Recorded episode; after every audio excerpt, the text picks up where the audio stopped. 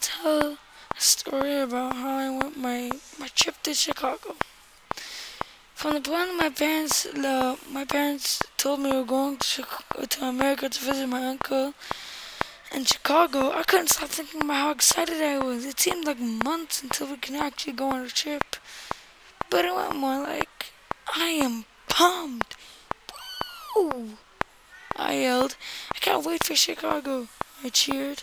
My, Are you guys ready to rumble? My dad yelled. And it was the day that we went to the airport and ready to go visit our uncle. The next day, all the suitcases were packed and ready and, and by the door. Hopping in the car, we began to talk about how fun Chicago would be and how know, cool it would. I can't wait to see Uncle Dodie and check out our, check out Chicago. About 15 minutes later, we found the airport crowded with travelers. We started walking, and our first stop was a coffee place for us to sit and chill. So we do that. And my mom says to the cashier, Can I have a black coffee? And my son would like a hot chocolate. Mmm, the hot chocolate tastes good. My hot mouth mumbled. Our next stop was to, uh, to the shop for some airplane snacks, you know, the usual gummies and chips. Caleb, the announcer, said to the speaker, Our name was finally being called and board, to board the plane.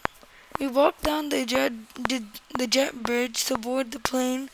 As we entered the plane, I noticed I got I got to sit in first class.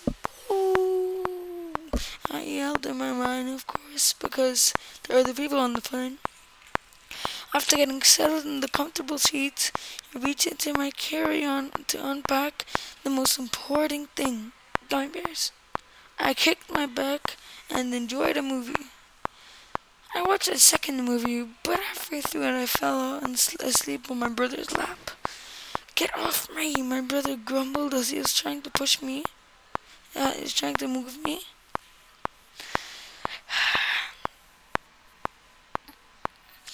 And then he got tired, so he also fell asleep. Once we touched down, my brother shook me to bring me back to reality. Come on, kiddos. We need to grab a taxi, my mom stated as she walked ahead of, ahead of us. In the taxi, I was so bored because I didn't have a phone and the rest of my family were just using theirs. Once we arrived, I helped my I helped unload the suitcases from the trunk of the taxi. Ding dong, the rang, rang the bell. As I danced around, waiting for my uncle to answer the door.